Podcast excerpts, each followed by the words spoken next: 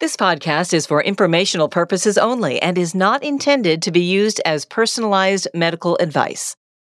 Type 2 diabetes is on the rise, so if you're diagnosed with it, how do you manage it? Dr. Matthew Rosner, endocrinologist at Skagit Regional Health, is our guest today to tell us what we need to know. Welcome to Be Well with Skagit Regional Health. I'm your host, Maggie McKay. Welcome, Dr. Rosner. So great to have you here. I am so interested to hear more about type 2 diabetes because it is something so many people have. What is type 2 diabetes, just to start with?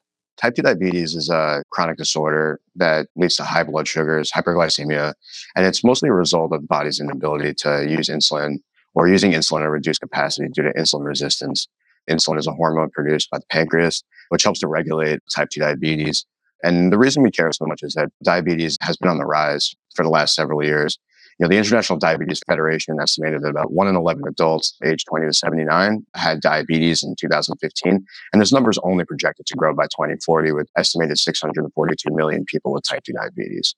The burden of this disease, you know, comes to rest heavily on families and communities and also, you know, obviously impacts overall people's health in terms of cardiovascular mortality, kidney disease, and other microvascular complications. And just so our guests know, you know, most, even though there are other types of diabetes, type 1 and gestational, type 2 diabetes accounts for nearly 90% of this. And so, you know, most of the focus that we're going to be talking about today will be on type 2 diabetes because of its increasing prevalence uh, and all the comorbidities associated with it. You mentioned type 1 and gestational diabetes. How do those differ from type 2? So type 2 is diabetes is predominantly influenced mostly by lifestyle factors, physical activity, genetics, uh, and also tends to run in the family. It usually is onset at about in adulthood, uh, although it can occur at any age, and we're seeing a rising incidence and prevalence in children as well. Type 1 diabetes is an autoimmune disease where the body attacks and destroys insulin producing beta cells in the pancreas. It usually is diagnosed in childhood or adolescence, although you know it can occur at any age. People with type 1 diabetes have little to no insulin production and are insulin dependent for the remainder of their lives. While type 2 diabetes has some great medications and some new innovations out there, and adult early onset or prediabetes can also be treated with lifestyle modifications as well.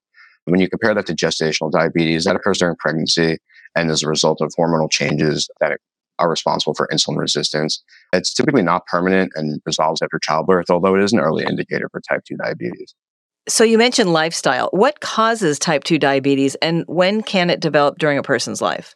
You know, you really have to look at the pathophysiology of type 2 diabetes. You know, typically it occurs in the fifth generation of life uh, or leading into the sixth generation when there's a lack of insulin secretion, and insulin resistance, where the, you know, the insulin and insulin sensitive tissues such as liver, muscle, and fat produce insulin resistance. And in that fashion, leads to decreased insulin, increasing abnormal glucose, and, and then ultimately insulin resistance and decreased glucose uptake in muscles and fat tissue. This beta cell dysregulation leads to decreased reduced insulin release, which causes uh, sustained high blood sugars. That's really more the pathogenesis. In terms of the lifestyle factors, the prevalence of type 2 diabetes directly parallels the rise of obesity. If you look at developing countries, their increase of obesity directly parallels that such of uh, type 2 diabetes, such as uh, you know China and India and other Asian countries that are also developing. Obesity tends to be the number one factor uh, in this. Excess fat, uh, high BMI is a, is the single strongest risk factor for type 2 diabetes and is also associated with many other metabolic abnormalities such as insulin resistance and cardiovascular disease. Other factors that impact this are diet as well, which directly correlates with obesity. But if you look at the availability of high calorie, high fat, foods and their accessibility. I mean, the access to this has increased substantially over the last hundred years. Also, again, parallel to the rise of type 2 diabetes. And although, you know, those are the mostly predominant factors, there are also genetic factors as well, where you can see this running in the family. And over the past decade, uh, people with type 2 diabetes have been associated genetically, and they found over 100 robust association signals or genetic signals that directly lead to this. And so it's a multifactorial approach that causes type 2 diabetes, but mostly as a response of obesity and, and insulin resistance associated with aging as well. And so, if you think you might have type 2 diabetes, what are some of the signs or symptoms? They would include increased thirst, called polydipsia. It's a common early symptom of type 2 diabetes. As blood glucose rises, the body tries to dilute the glucose and also draws more water into the tissues, which leads to increased thirst. This in turn leads to increased urination as well. And so frequently undiagnosed type 2 diabetics can go to the bathroom as frequently as every 20 or 30 minutes. you're also going to have increased hunger due to the inability to utilize your body's own blood glucose. And so these people may feel hungry all the time and will likely have increased appetite. Despite this increased appetite in food, some people with type 2 diabetes actually have unintended weight loss. And, you know, a lot of people will lose 20, 30, 40 pounds before they're diagnosed because their body's unable to utilize their glucose properly. And so when you take all of this in conjunction together, increased thirst, increased urination, weight loss, you know, it really points to this diagnosis. And then on top of that, since you're unable to metabolize your body's sugar, you have a profound fatigue and weakness as well. You know, you can have changes in your vision, including blurred vision. These high glucose levels cause fluid to be pulled from the lenses of the eyes, which leads people to have problems focusing uh, and leading to blurred vision. So, you know, again, if, you know, you're an older individual who's a little bit has a higher BMI, you might notice these things as well as blurred vision blurred vision and problems driving, which is a lot of people that I see in my clinic have new onset problems driving. They can also have various impacts on their wound healing as well. The high glucose really prevents blood vessel flow and impairs the function of the immune system. And so you'll see people who, who have type 2 diabetes have an inability to heal with their cuts and wounds, as well as change skin changes that can occur on their lower extremities or their legs as well. Many people, you can see this in the community. You can see people with these brown pigmentations or, or darkening of their skin on their shins. And that's a sign of insulin resistance and uncontrolled diabetes. As well, you know, a lot of, in conjunction with this, people also have kind of tingling or numbness called diabetic neuropathy, which can affect their walking and their balance as well, and can also cause a tremendous amount of pain starting in the feet and usually rise ascending in what we call a stocking glove distribution where the neuropathy rises symmetrically on both legs. There are a lot of different things that can point you towards type 2 diabetes. And looking separately, a clinician might not realize this, but taken in conjunction really points to this diagnosis as well. Not only are there effects on going to the bathroom, but there will be physical effects as well as effects on people's moods and overall energy. And really, these people need to be treated very quickly. And Dr. Rosner, once you are diagnosed with type 2 diabetes, what are the major risk factors? Sure. So the major risk factors are obesity, having a, a BMI greater than 25, abdominal obesity uh, as well, you know, waist to hip ratio, having a weight gain since young adulthood, which we see more commonly is another independent risk factor of type 2 diabetes as well as having gestational diabetes can also is an early indicator that these people need to be screened for type 2 diabetes as well different races as well and different ethnicities have different varying factors. The Asian typically have a much lower BMI criteria to be screened for type 2 diabetes, where in this country it's 25, BMI of 25. For Asian individuals, that happens to be 23. Other risk factors as well are diet. People who are eating high calorie, processed foods, hot foods high in fat, foods high in carbohydrates, you are more likely to have that abdominal adiposity and obesity, which also is an early indicator of type 2 diabetes. Interestingly enough, as well, you know, children who are have varying weight changes early in their lives, and you know, they have gained a lot of weight early in their life, are more likely to develop type 2 diabetes. So having obesity as a child is also an early indicator of this as well. So the big question is there a cure for type 2 diabetes? Currently, there is no cure, which is rather unfortunate. However, you know, there have been some great treatments for type 2 diabetes that have come out in the last couple of years, which also have helped give you cardiac and renal protection as well as encouraging weight loss. And, you know, while there's no cure, the condition can be managed effectively through lifestyle changes, medication, and in some cases, if things get progressively worse, insulin therapy. And so, you know, the goal is to control blood glucose within a target range so that these people don't have complications and also improve their quality of life lifestyle changes, such as adopting a healthy diet, such as the Mediterranean or DASH diet, engaging in regular physical activity, about 150 minutes uh, on average a week, recommended by the American Diabetes Association, and maintaining a healthy weight all play a, a very significant role in having uh, managing this condition. But unfortunately, as of right now, there is no uh, official cure to type 2 diabetes. And if you've been diagnosed with type 2 diabetes, what steps should you take to manage your blood sugar and overall health? What should you be doing?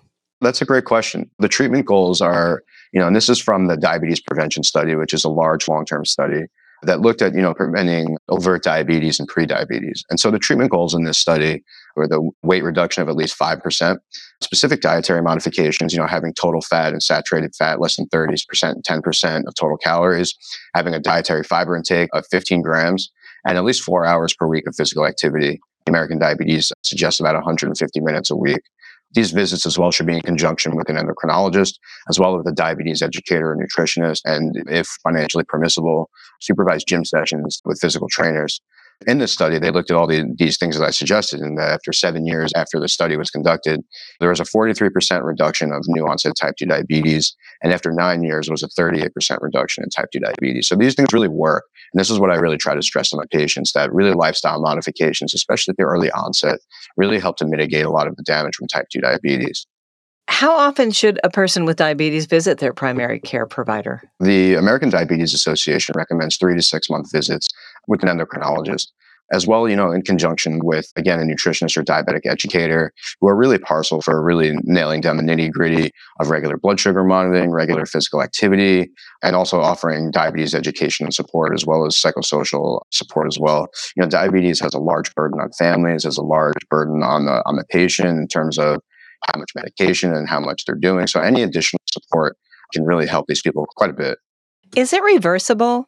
Reversible is a, an interesting term. I wouldn't necessarily call it reversible as so much as reducing some of the risk factors. I mean, certainly, you know, diabetes is defined as having an A1C greater than 6.5 and prediabetes is considered having an A1C greater than 5.7 these studies, the diabetes prevention program, which was been a long-term study, has shown that if you want to call it reversible, you certainly can. But you know, to reduce these risk factors that are causing insulin resistance and lack of insulin production, you know, that includes following a balanced diet, monitoring your carbohydrate intake, controlling your portion sizes, regular physical activity, aiming for at least 150 minutes a week, as well as regular blood sugar monitoring. And you know, that helps to keep a patient aware of how they're doing, of how their medications are working, how their lifestyle interventions are working.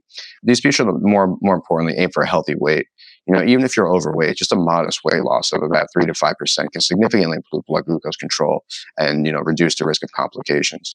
Dr. Rosner, with an increase in obesity in children leading to more cases of type 2 diabetes in younger people, what advice do you have for families to help prevent their kids from getting type 2 diabetes? That's a great question, especially because, you know, type 2 diabetes in children is an epidemic that's affecting the world over. Just in the USA alone, the prevalence of type 2 diabetes increased by almost 31% between 2001 and 2009, and has increased about 5% annually between 2002 and 2012. And obviously, this disproportionately affects people of poor economic status, and as well as, uh, unfortunately, people who don't have access to healthcare in this country. The things that parents can really do to help their children prevent this was that you know the United States Prevention Task Force recommended a whole criteria of guidelines in 2010. This included offering moderate to intense exercises, 25 hours or more. The U.S. Prevention Task Force really recommended moderate to intense exercise, increase in physical activity, as well as treatments for behavioral childhood obesity treatments. And unfortunately, medications can often be substituted with some of this as well, including some of the new GLP-1 receptor agonists, as well as orlistat, which has been proven to help prevent the the approach of type 2 diabetes in children. But really, it really starts with the family and also with their, their relations to the community. You know, there have been a number of approaches for treating these people, and most of them revolve around family based lifestyle interventions, as well as interventions to school, as well, and interventions in their own community as well. You know, there have been a lot of support groups and interventions within schools to help children preventing type 2 diabetes. And you know, when they people see their peers and, and their families being supportive of them and also participating in these activities, uh, it really helps. It really also starts with a balanced diet, a diet that, that has fruits, vegetables, whole grains, and low and lean proteins, as well as low fat dairy products.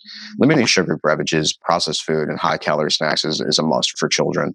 The accessibility of this is, has really increased, you know, in the last 50 years. And you really, again, see a parallel with the increase in processed foods and fast foods and the amount that people go out to eat and the incidence of type 2 diabetes. Children are encouraged to at least perform 60 minutes of physical activity on most days of the week, at least five days a week, which sounds like a lot for an adult, but for children, they really need to be doing this, especially if they're at risk and have uh, an elevated BMI. And if you can take this in conjunction with their school activities and their physical activities outside of school, they really should be encouraged to do this, not in an organized way, but in a way that can be fun for them. Playing sports, riding bikes, dancing, or just, you know, being outdoors and, and having a good time with their friends. The parents as well need to have a part in this and limiting the amount of time that children spend on screens, TVs, computers, and, and phones. The incidence of the availability of smartphones and portable mobile devices that provide entertainment again parallels the rise of type 2 diabetes and it's not surprising because these people are not performing physical activity nearly at a level that they need to be but also again it starts with the family fostering a culture of good eating, good healthy lifestyle eating, more physical activity, so that it's not a chore for the, for the child, but that it's fun for everybody, and they don't feel like they're being singled out. In closing, is there a diabetes education program available locally? And if so, what are the benefits of taking part in such a program? So there is a diabetes education support over at Skagit, several diabetic educators, as well as uh, several nutritionists. There are multiple benefits to seeing these people. You know, they work collaboratively with people on diabetes to provide specific guidance and support for people and really try to hone in on, on their problem areas some of the key benefits of seeing a diabetic educator and increased education. A lot of patients that have type 2 diabetes have been poorly educated about what a proper diet is, what is suggested in terms of physical activity, and also by recognizing signs and symptoms and treatment options uh, that are available to them. Diabetes educators also hopefully will empower their patients to take control over their life and give them better self management skills, including blood glucose monitoring, healthy eating, physical activity, and, and more importantly, stress management and also give some personalized care, you know, that's specific to their needs, such as their age, their health status, cultural background. Also at Skagit, in conjunction with our diabetes educator, we have electrophysiologists and exercise programs that they refer out to. So, you know, we really take a holistic approach to our patients so that they're not just seeing myself as a physician and being offered medications and a very cursory view of lifestyle interventions, but they can really hammer this home with the diabetes educator and nutritionist, as well as some of our other support over at, at Skagit. Thank you so much. We appreciate you informing us on this topic that's so crucial to so many people and helping us figure out how to manage type 2 diabetes if you are diagnosed with it. That's my pleasure. Again, that's Dr. Matthew Rosner. And if you'd like to learn more, please visit skagitregionalhealth.org. That's S K A G I T regionalhealth.org. If you found this podcast helpful, please share it on your social channels and check out our entire podcast library for topics of interest to you. This is Be Well with Skagit Regional Health. Thank you for listening.